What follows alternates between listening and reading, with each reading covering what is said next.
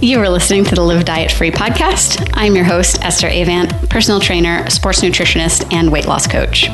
I'm here to help you lose weight for the last time without sacrificing your quality of life to do it. So pop your headphones in, go for a walk, and learn how to become the healthiest, happiest, and most confident version of yourself. Hello, you guys. Welcome back to Live Diet Free podcast. Coming at you from my kitchen, where my refrigerator just sounded like it was about to take off it's taking a break right now. So if you suddenly hear a really loud, kind of white noisy type situation in the background, it's my refrigerator running. For today's episode, I am going to do something a little bit different. And I just want to talk about what I personally do, the habits that I am in that I attribute to my healthy lifestyle and being able to maintain a healthy weight pretty easily. I kind of go back and forth on things like this because I get asked really often like you know what do you personally do? What are your secrets? What tips do you have? And I, I, do see the value in it which is why i'm doing this podcast. But at the same time i think it's very easy to see somebody like me and be like okay i just need to do exactly what she's doing. And that is not my intention of this episode. So i don't want you to feel like you need to do things exactly the way i do or if you're doing something different that's working and you enjoy that you have to stop doing it. I just want to kind of give you the rundown on how how I how I get through life, what I what I do kind of day to day that I think makes this stuff easy. So they're not in any particular order. Um, some of them I'll give more of an explanation than others, but basically your takeaway is going to be like, oh, she just does exactly what she advises other people to do. Um, there's nothing like secret. I don't have any special supplements that I take. I don't combine foods in weird ways. I don't have restrictions or it really is just I do the basics consistently for years on end. So if you're looking for magic, it's not here. But I think it will help you see that um, there is major value in mastering the big rocks. So, first one is that the I don't currently track my food. I will occasionally, if I feel like I need to tighten things up and I'm not exactly sure what has changed, that I'll track for a week and just kind of utilize that tool again and help me build awareness of what has kind of been put on the back burner. But for the most part, I don't track because I don't need to anymore. I have gotten myself to the point through periods of tracking where I can estimate portions, I can put together balanced meals and I can do the kind of mental math to help me keep a rough running estimate of what and how much I've eaten throughout the day. And this is why I'm such a big advocate of using food tracking as a tool. I think it gets a bad rap a lot of the time that it can be this, you know, obsessive thing and it become a crutch and you rely on it too much and you don't, you know, you start seeing numbers instead of foods. And I get that it can turn into that. But I think it's more so the way you go about it than anything else. If you go into it thinking like, okay, this this tracking is going to be the end all be all, this is what's going to make me be successful, and you know, you're you're going to have a bad time.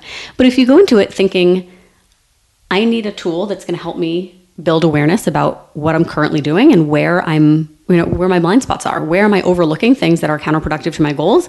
And if I if I'm not aware of those things, I cannot change them. So how can I become more aware? Documentation is a very good way. And then once you're aware, then you can work on making those changes. So for me personally, it helped me experience kind of the the freedom of no longer categorizing foods as good or bad, no longer putting certain foods on a pedestal of, oh, that's a cheat day food or things like that. I used to, gosh, it was a long time ago now, whenever we lived in Virginia Beach, so probably, I don't know, eight ish years ago, I would, I was still kind of in the all or nothing, you know, super restrictive or binge eating all weekend cycle. And I would do frozen yogurt every Sunday and I would do like this giant bowl and I would do all the toppings and I would eat it well beyond when I was no longer enjoying it just because I'm not allowed to have it again until next Sunday, so I might as well get it in. And then I would feel so stuffed and so gross that then I would go home and eat more because I was like, well, you already blew it. So you might as well make yourself feel as bad as possible so that you never want to do this again. when I started tracking, it gave me the freedom to see, hmm, you know what? I could have frozen yogurt whenever I want. Do I want it though, if it means that I can't then fit in something else as well? There's always a give and take. And that's another thing that I keep at my top of mind as well is if I'm going to have a cocktail at dinner, what what will I do differently about my other choices so that it all kind of evens out. So if I'm going to go with a higher calorie or more indulgent meal, maybe I'll skip the drink. If I want the drink, maybe I'll go with a lighter meal. Things like that. I'm always thinking about. Um, but what tracking did for me is allowed me to see unemotionally the energy content of the foods that I was eating rather than being ruled by this like diet culture, foods are good or bad, or things like that. I was I was able to look at them objectively and be like, oh, they have assigned values based on based on science. They have energy content and they have energy that my body can derive from these foods, and they differ based on the food. Once they were no longer in that categorization, they were just kind of on the spectrum. I was much better able to say, you know what? I don't actually like frozen yogurt that much. I only really cared about it because it was forbidden. And I re- really distinctly remember, I can picture where I was the time, the day that this happened, but I had this realization that I would just rather have potatoes with my breakfast than skip the potatoes and have frozen yogurt later. I just realized I didn't like what what what food what value those foods had to me. So that is the time I spent tracking is what I attribute a lot of my kind of food freedom to. Prior to that, I had done all of the, you know, the Whole30s and the paleo and all the things and it didn't give me the relationship with food that I wanted. Now, because I have used a food scale, because I have measured out what, you know, four, five, six ounces of protein looks like, I can I can do that mentally. I can look at a serving of rice or pasta or potatoes and kind of estimate that's 20 grams of carbs, that's 25. And I can keep that running tally in my head because I tracked and knew, okay, if I'm tr- if if I need X number of calories to fuel my lifestyle per day, and I break that down across X number of meals, this is how big each meal is. These are the components of the meals, and now that's just kind of ingrained in me. I'm not thinking, you know, I'm not like a robot where all I see when I see food is numbers, but more so, I can just do it pretty innately. Some might say intuitively that okay, I want to have a, a protein, I want to have a veggie, I want to have a carb, I want to oh, have a healthy fat, and I am able to put them together. So that's one of the big things. That's why I'm such a big advocate for tracking your food. I'm not advocating for anybody to track for forever, but I think you can learn so much from it and you can get yourself out from a lot of that really negative headspace around food when you can be more objective and have the same kind of experience that I did with it. Another thing that I do is still weigh some of the foods that are really easy to overestimate, peanut butter being one of them.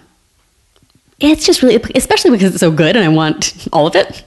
It's very easy to take a giant tablespoon and be like, yep, it's on a tablespoon, that's one. And you know full well that it's two or more. So the foods that I know are going to be easy to overestimate, and that overestimating them would be kind of a significant number of calories. I'm not worried about, you know, my broccoli or things like that. But the food scale's on the counter. It's not a problem for me to put the jar of peanut butter on the food scale, zero it, take out what I, you know, what I think is a serving, double check, and then get on with my life. You don't need to be tracking in order for a scale to be valuable sometimes.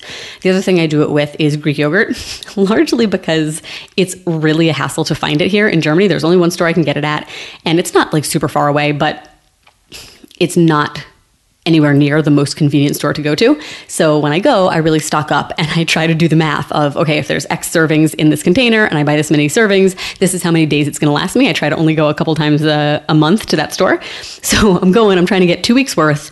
If I just, if I overestimate, I'm going to run out sooner. So I do that to just like keep myself accountable largely for logistical reasons.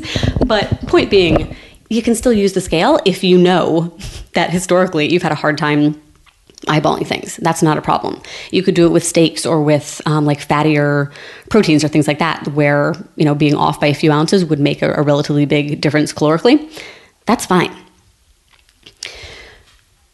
I mentioned earlier the the give and take, and that's that's a really big one. I'm one of my favorite meals when we go out to eat is a big salad with protein and a side of french fries. I love french fries. I want to eat them as often as, as possible, but I also know like that can't be my, prim- my primary food group. So I can get my protein, I can get my micronutrients and my veggies from the salad, and then I can get my carbs and, and my fat from the french fries. So that's the give and take. Maybe it's having the burger with the bun and a salad on the side. Maybe, like I mentioned earlier, it's getting a cocktail, skipping dessert, getting an appetizer, skipping, you know, there's so many different ways you can do it. But thinking about the give and take, not just in a single meal, but also across your entire day. So, one of my favorite things to do, it's really not a thing here in Germany, but in general, is to go out for Sunday brunch. So, since we don't, it's not really a thing where we live, we'll make it and we'll do pancakes and, and just like a bigger, meal than usual. And typically that carry us, carries us into an early dinner, and then we'll eat a dinner kind of that that takes into account what we had for breakfast. If you know, say you're away and you know that you're going to be, you know, going to a wedding for dinner and you're going to have drinks, and you're going to have apps, and you're going to have food and cake, then make your earlier meals lower calorie, really focusing on your lean protein and your veggies.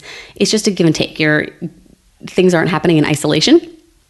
So thinking about how you can just kind of be consistent and be steady across the meals, the days, the weeks, the months goes a long way.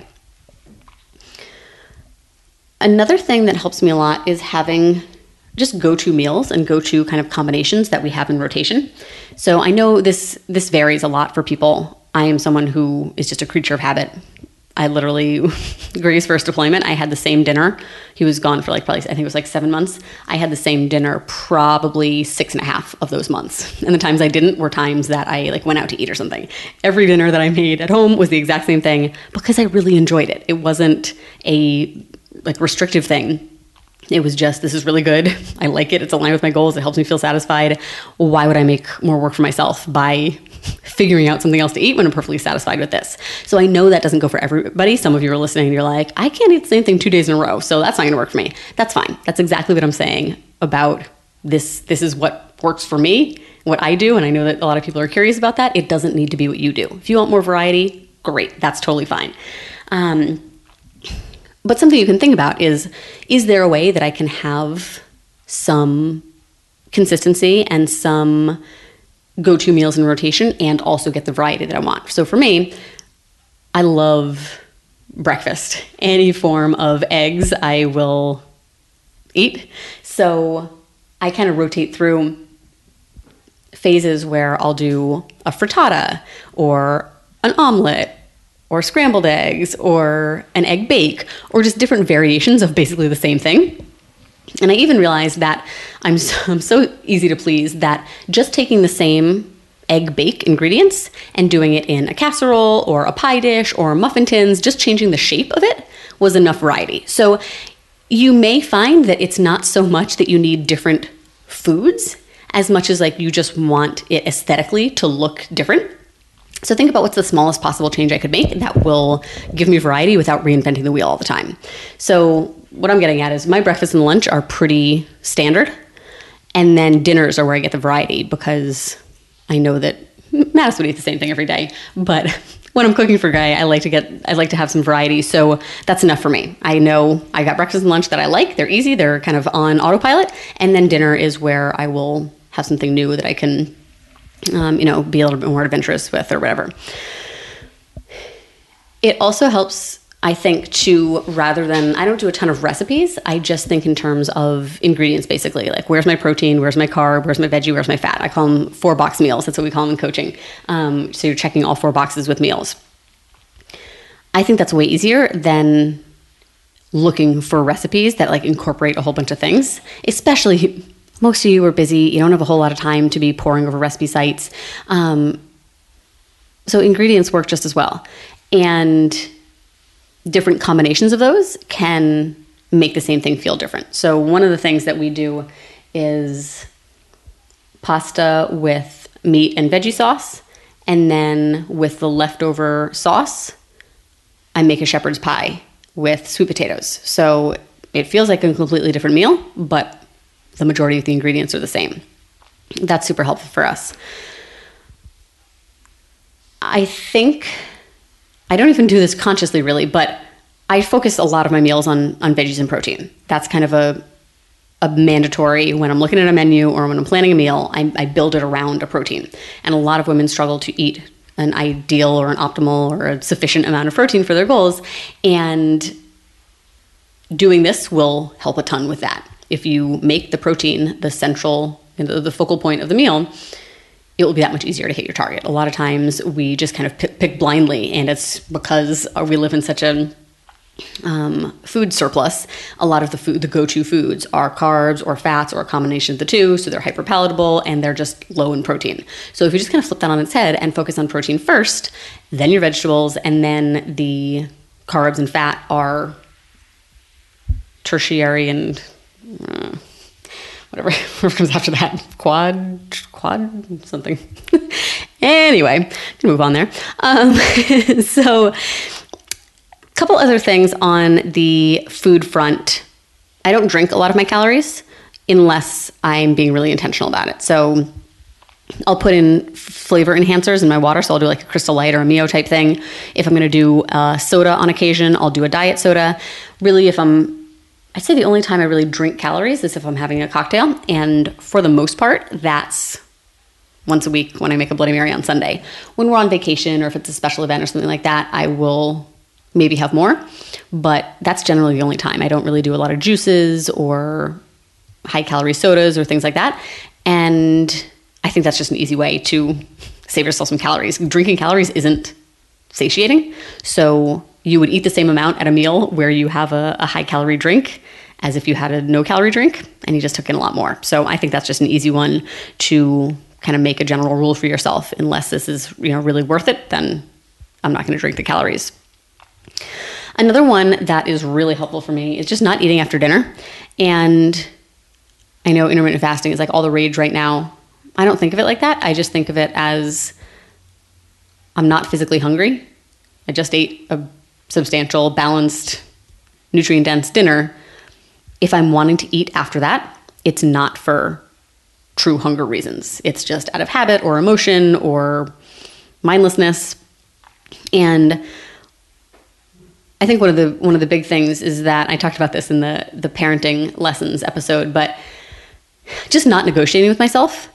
I, I guess I give myself kind of operating rules where it's just not a good way to function to every day open yourself up for negotiation about the same thing when you know the decision that you want to make. So I could every single day after dinner kind of, oh, maybe I'll just see what's in the pantry, I'll just have a little bit, maybe or I can just say like mm, that's not an option. And doesn't mean I never make exceptions, but I generally just kind of like have that be a guiding principle. Eh, it's after dinner, you're not actually hungry, don't entertain that that desire couple other food related ones. The, the movement ones are really pretty simple, but I'll finish the nutrition ones first. One of the most important things is in our coaching, we refer to these as the intangibles, but I lean into the intangibles when I'm not eating meals that I have cooked or portioned myself. And by the intangibles, I mean things like leaning into your hunger fullness cues, stopping when you're satisfied, but when you're not stuffed, eating slowly, not eating when you're distracted, things like that. I call them intangible because I kind of think that there's two sets of habits or skills that you need in order to successfully lose weight and keep it off. And on one hand, you have what I was talking about earlier, kind of the, the numerical kind of science side of it, which is your calorie balance, your macronutrient balance, your micronutrients, things like that, where it's just kind of it's not exactly black and white, but it's it's more black and white. And then you have the intangible side, which is more of like the intuitive type, tuning into your body, paying attention to how you're feeling and what you're doing and things like that. And what I typically see is that I think a lot of people go all in on one or the other and don't see the value in the other one. So there's a lot of people that are super, super focused on tracking their food and hitting their macros spot on and things like that, and just get kind of robotic about it. maybe they track for years and years and years on end and kind of work themselves to a place where they feel really uncomfortable and insecure if they don't have a food scale or if they don't know exactly what they're eating because they haven't focused on the intangibles. And then I think you have people who focus really heavily on the intangibles hunger and fullness, you know, what am I craving, how am I feeling, that sort of thing, and get really good at that, but then don't make the connections to the science piece of that's great that you're so honed in on that, but also the numbers do matter. Whether or not you're tracking them, the numbers do matter because they're dictating the results you're going to get. So in in our coaching, we cover both of these things. And the numbers are usually a more expeditious way to get the weight off, but the intangibles are a better way to keep it off while just living a pretty easy lifestyle. And rather than just being numbers, numbers, numbers until you get to your weight loss goal and then trying to make this like overnight shift into intangibles, I think it makes sense to be practicing them along the way. So, what we do in coaching is start off with the tracking and the numbers, kind of get that stuff a little bit more on autopilot, and then start introducing the intangibles and practicing them at the opportunities that make sense. Which brings me to when I lean on them more, which is when we're out to eat or if we are traveling and I'm cooking in, you know, in a kitchen, but I don't have like all my things or, you know, a scale or things like that um, that's when it's that much more important to pay attention to this stuff. It can be really nerve wracking when you don't have like the comforts of home and you don't know exactly what's in what you're eating. And it can make you just feel really out of control and like, well, why bother? Because I don't know, you know, how many calories this is or what's in it or things like that. You may not always have control over what you're eating, but you can control how much of it you're eating and how closely you're paying attention to how you're feeling and how much you want. Um, so, hunger and fullness is one and that is really just kind of giving yourself an opportunity to think. If I were to rank on a scale of one to 10, how hungry am I? And the key is to like not live in the extremes. If you're super duper hungry, it's hard to stop when you're satisfied. You tend to just eat until it's gone. Um, if you are super, super full, you've gone too far. So you want to be living between like the three and the eight on that scale. Um, and it just takes practice you a lot of times we eat out of convenience or out of habit where you know the clock strikes 12 and you're like oh lunchtime but you haven't actually paid attention to how hungry or full you are. So um, that's a big one especially i think so we just got back from a, a month long trip and it was really helpful to me to pay attention to that. We always have, you know, like small snacks and protein bars and things like that. So sometimes we would do a bigger or a later breakfast and I'd be like, you know what? I don't think I need to do a full lunch. I'm just going to grab something small so that I'm appropriately hungry for, hungry for dinner. That sort of thing. Um, and then checking in when you're actually eating and seeing how hungry am I now? How much am I enjoying this food now? It helps if you are making eating the focus of um, of what you're doing, and if you're eating slowly. A lot of us, I know, I grew up eating really fast and being proud of it, and just kind of wanting to be in the clean plate club, and wasn't even thinking about hunger and fullness. I was thinking I will eat until the food is gone, and then I'll be done, and that's it. And it was a brand new thing for me to start thinking about. Hmm, you know what? It's okay to leave some food on the plate. It's okay if it's only a few bites and it doesn't seem worth saving, or it seems like it would be wasteful to throw away or whatever. Um, but to really just start paying attention. The biggest thing that has helped me, because I know part of what's so frustrating about these intangibles is that like you just want there to be like a, a rule. You just want to know like, well, how do I know what what is you know satisfied but not stuffed? The thing that's made the biggest difference for me is I'll ask myself once I've eaten probably like 50, 60% of the plate, I start checking in every few bites and I ask myself, could I get up and do something active after this bite? So when I was more heavily involved in CrossFit, there's a benchmark workout, which is one that you like do repeatedly to gauge your progress. And uh, it's called Fran. And I would ask myself, could I get up and do Fran after this? And if the answer was yes, I knew I was in a pretty good place where I had fueled myself well, but I hadn't gone overboard. And if the answer was no, I was like, okay, you probably went a few bites too far. And I just practiced that way. I practiced checking with myself. I didn't beat, beat myself up if I, you know, went too far. I just said, okay, next time I'll I'll practice again. Um, I also, admittedly, don't focus on these things a whole lot when I'm eating at home just because I know what's in what I'm eating and I know how much of it I'm eating. So it's just less important for me to rely on. I'm not saying that's what you have to do. And in fact, I would encourage you to practice this when you are at home so that you're better equipped to handle it when you're out. But the most beneficial time I find is when you're out. So rather than thinking about going out to eat or going on vacation as a scary thing because you won't have your tracker or your scale, instead think of it as an opportunity to practice these kind of maintenance habits and practice these intangibles that are going to help you be successful long term. That's one of the biggest things um, for me. The other couple that I have are really just related to movement and they're super simple. It's, I've said before that at this point, um, gosh, I guess in, in six months, I'll hit my like 20 year exercise anniversary where I've been consistently lifting and, and exercising most days of the week for 20 years, which is wild because I still feel like I'm about 25. Um, but on the movement front, it really is just kind of on autopilot. It's just what I do. It's like brushing my teeth. I don't think about it. Motivation isn't even on my radar. I just do it because it's what I do. I try to move in the morning as often as I'm able. I, for a long time, kind of told myself this story that I was a, a morning exerciser. And if I couldn't do it first thing, then it wasn't going to get done. I've recently realized how silly that is. And now I have just decided I'm somebody who can exercise whenever I need to. Um, but my preference is in the morning, largely because it just sets a good tone for the day and it makes me feel good. I think I'm not the only one who's experienced kind of looking in the mirror before a workout and being like, mm, not feeling great. And then doing a workout, you know, nothing. Nothing serious, 15, 20 minutes, just like getting a sweat on, looking in the mirror and be like, yeah, I look good. Like it's really just largely the mental benefits I like starting the day off like that. It makes me feel like a healthy person who makes it a priority. And then the rest of the day, I feel good about it and it helps me make better choices. Um, and then the other piece of that is just breaking a sweat most, most days. I've gotten a lot less rigid about what exercise looks like or how long it goes. Having having Mattis really changed that for me. And now instead of feeling like it has to be 60 or 90 minutes in order to count, yeah, 15, 20 minutes, that'll get it done. Um, but I try to do it most days. And like I said, it's just so habitual now that I really don't have to spend a lot of time thinking about it.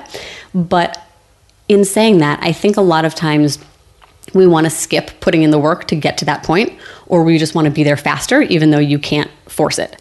So I can't tell you exactly when it happened that it became so ingrained. I can tell you when I was working in a personal training, when I was personal training at a gym in Boston, I it, it wasn't as ingrained. I was in my early 20s then, and I would kind of bargain with myself. I would skip workouts, things like that. It's just taken a lot of time and practice. And I think a lot of times we just try to skip the hard work. You try to tell yourself, oh, it's been a month, it's been three months. I don't need to plan my workouts in advance. I don't need to put them on the calendar. I don't need to have that kind of structure. I'll just do something most days. And what I see is that more often than not, that doesn't end up working because it's just not enough of a cemented habit. It's not a problem, but don't let yourself kind of get overly confident after, you know, a couple weeks or a couple months. Continue to go through those motions and structure them and make them a priority and commit to them and get them done. And years down the road, you're going to be like, "Oh, you know what? They're just what I do. I don't need to do that anymore." But you can't make that happen sooner than than it is, than it's going to.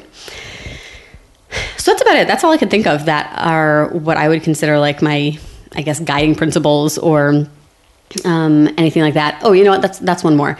Is I talk to a lot of women who feel like people like me. I guess you know somebody who is perceived as as fit and this this stuff is easy don't have like the desire to overeat or snack when we're not hungry or have cravings or things like that. And it's absolutely not true.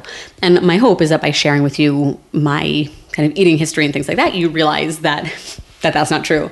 Um, but one of the things is like I still have a lot of moments where my brain's default thought is, what am I going to eat?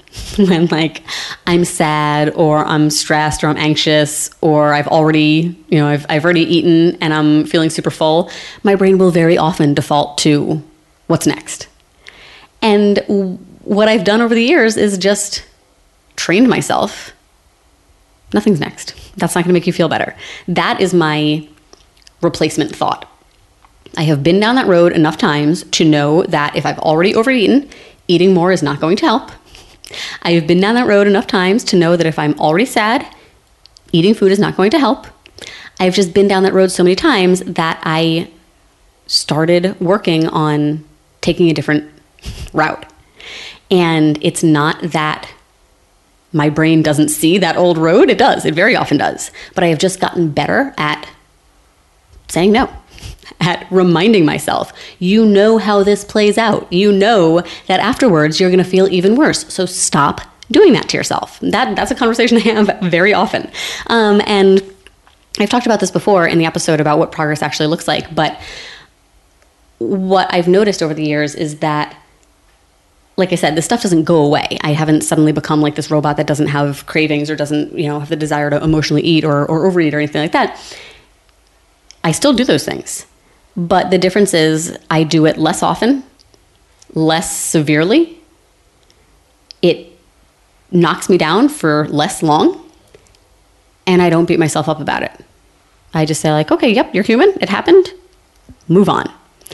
And I hope, I'm glad I remember this because I hope this is one of the best takeaways that you can take from it is that if you're thinking there's going to be a time when you stop having cravings or you stop having the desire to eat emotionally, there probably isn't. And that's fine. It is not an indication that anything is wrong with you or that you're not capable of making these changes or anything like that it just means that like your brain's going to think what it's going to think and you need to remember that you're in control of your thoughts and give yourself the opportunity to pause and say what do i really want to do here instead of being reactive and just acting you know the second you have this compulsion stopping and saying, wait a second, let me play out these two scenarios. If I do this, how am I going to feel afterwards? What's going to happen? If I don't do this, how am I going to feel afterwards? What's going to happen? And to just give yourself the opportunity to practice and to fail and to practice again until you see that shift. But that's really. That's really what it looks like. I have just arrived at this place where it all feels pretty easy because I have been showing up day in and day out for 20 years. Um, and I'm not saying it's going to take you 20 years to to get here. It's certainly, you know, it's certainly been several years since I've been in this place, but but just to kind of give you the perspective that we're just so focused on the short term and, you know, how much weight can I lose this month or where will I be in January? And instead of that, just kind of focusing on knowing that if you are practicing the right behaviors and you're building the right skills and you're using the right tools, then the results are going to come and the biggest thing you need to do is be consistent. Just put your head down, do the work day in and day out, and um, and that's it. So that's all I got for you guys. I hope that's helpful. If you have more questions about what I do personally or how I've developed any of these skills specifically, feel free to ask in the Facebook group Live Diet Free. I can add those to a weekly Q and A. Um, but I'm hopeful that this will just help you realize there's nothing there's nothing nothing secret. It's not that I'm fasting 22 hours a day. It's not that I'm not eating carbs. It's not that I'm, you know, exercising a shit ton. I don't have like this magical exercise regimen or supplement stack or anything like that. I just do the big rocks all the time. That's it. So you can too. Until next week, guys. Thank you for listening to the Live Diet Free podcast. And if you enjoyed this episode, I would love to have you join me in my Facebook group by the same name, Live Diet Free. This is the most valuable weight loss and lifestyle group on Facebook. I have created it to be more valuable than courses you would pay money for. It has everything from years worth of trainings all about sustainable weight loss on topics that you request to workouts you can do from home to recipes to a weekly live q&a that i do every monday based on your questions. I would love to have you in there. You can join at estheravant facebook.com slash groups slash live diet free